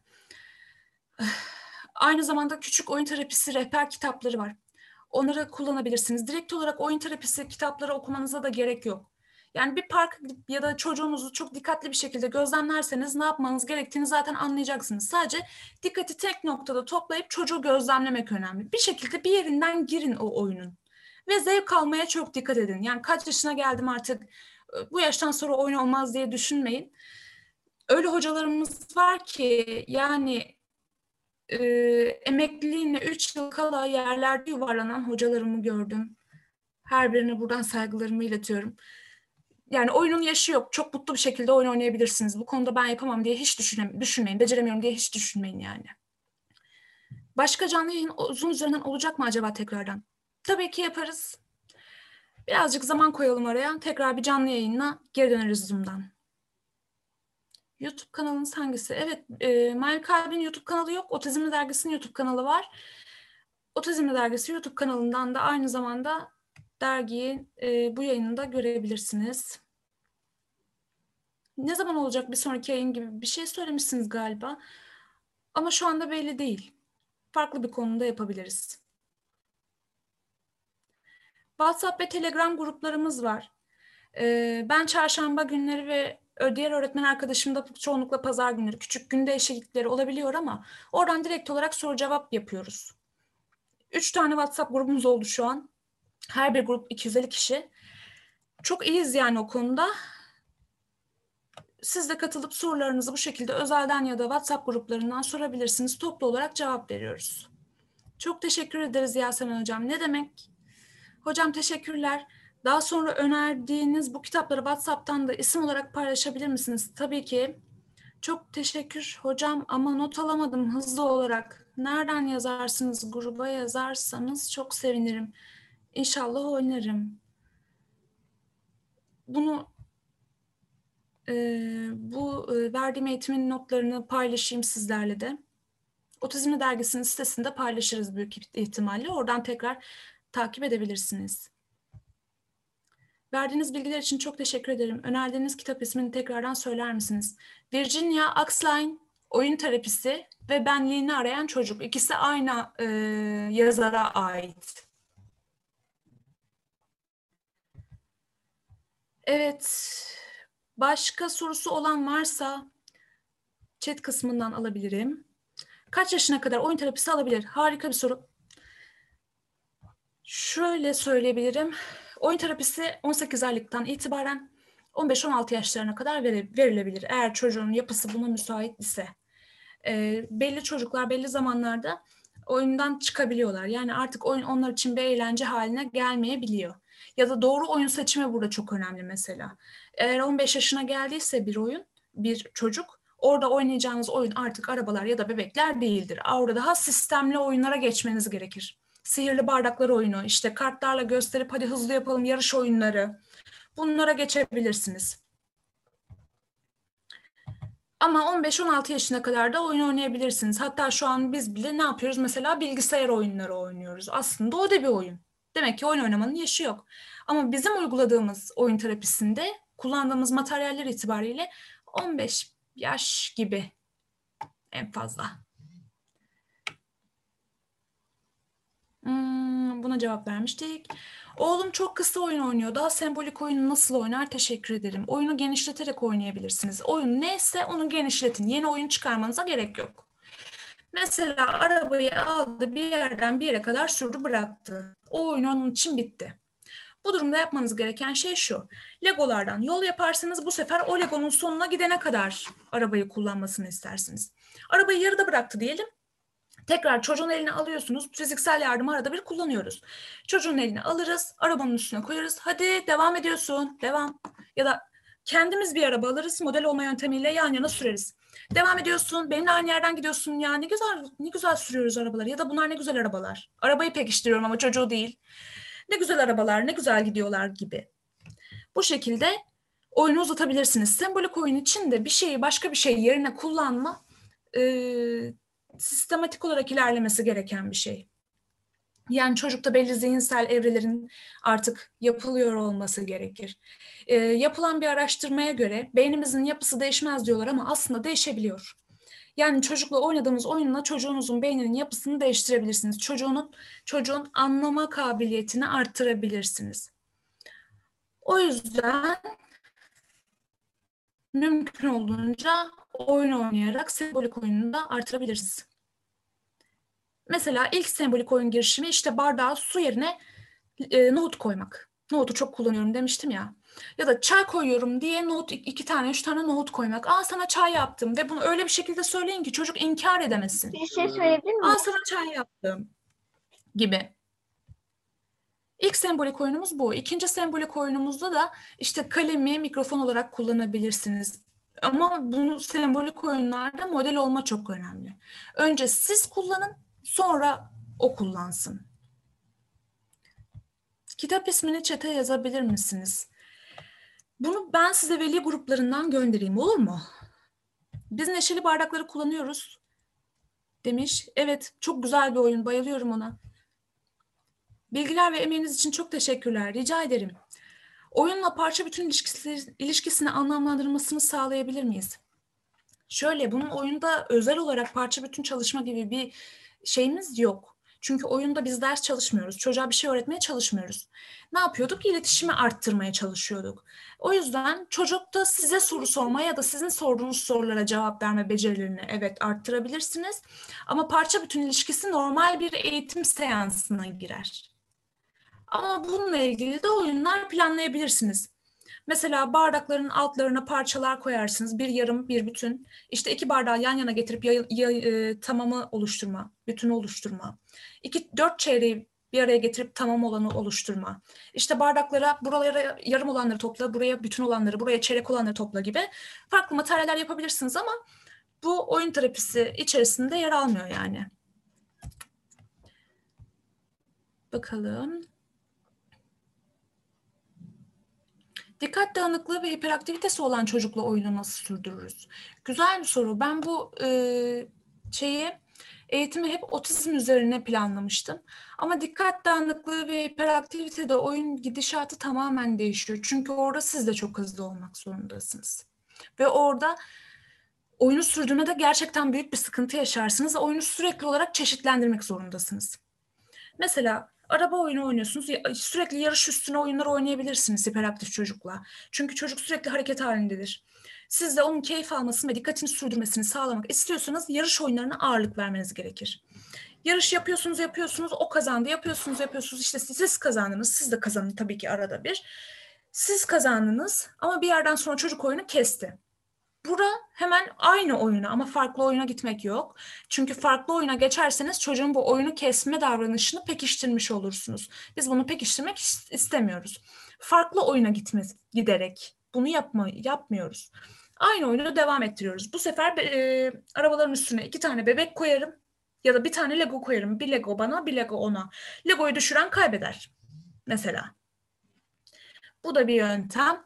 Dikkat dağınıklığında mümkün olduğunca aynı oyunu devam ettirme ama farklı bir versiyonla ve yarış oyunlarına ağırlık verme konularını kullanabilirsiniz. Gruba katılamıyorum, grup dolu diyor. Diğer grupları deneyin. Evet Arif Bey cevap vermiş. İkinci ve üçüncü gruplarımız var. Üçüncü grubumuzda sıkıntı yaşa yaşayamayacağınızı tahmin ediyorum.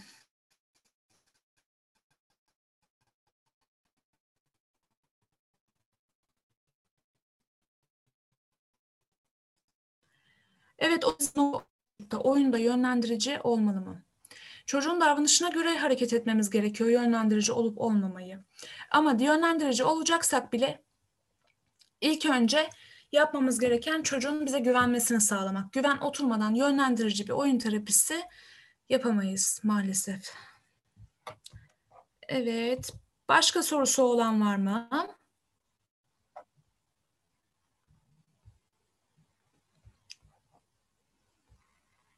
Sanırım yok. Soru olur, dönüt olur. Şurası kötüydü, hiç beğenmedim olur. İstediğiniz gibi dönütlerinizi alabilirim şu an. Çok teşekkür ederiz demiş. Ben teşekkür ederim. Teşekkürler. Katıldığınız için ben teşekkür ediyorum. Ee, ben de çok teşekkür ederim Yasemin Hocam. çok teşekkürler. teşekkürler. Ee, ben katılımcılarımıza da teşekkür ediyorum. Ee, bizi farklı sosyal medya kanallarından takip edebilirler. Instagram'da Hı. Otizmli Nokta Dergisi. Ee, YouTube kanalımız var. Bu yayını kaydedip YouTube kanalımıza koyacağız. Ayrıca bu ses kaydı versiyonunda Spotify podcast kanallarımıza da koyuyoruz. Zaten WhatsApp, Telegram gruplarımızdan bunları paylaşacağız soru cevaplarımız da devam ediyor. Ee, Yasemin Hoca da e, soru cevapları da destek veren uzmanlarımızdan evet. haftada bir gün e, Yasemin Hoca destek veriyor. E, farklı farklı uzmanlarımız da oluyor. Hatta şimdi artık gruplar arttıkça e, Yasemin Hoca, Hulusi Hoca yetmiyorlar. O yüzden farklı uzmanlarımız da destek verecekler. E, ben çok teşekkür ediyorum tekrardan e, Yasemin Hocam size verdiğiniz bu değerli bilgiler Ben için. çok teşekkür Katılımcılarımıza ederim. teşekkürler. Verdiğiniz için. E, Ben de çok teşekkür ediyorum. İyi ki katıldınız. Çok keyifli bir eğitim oldu benim için. çok teşekkürler. E, bir sonraki eğitimde e, görüşmek dileğiyle. Herkese iyi akşamlar. İyi akşamlar.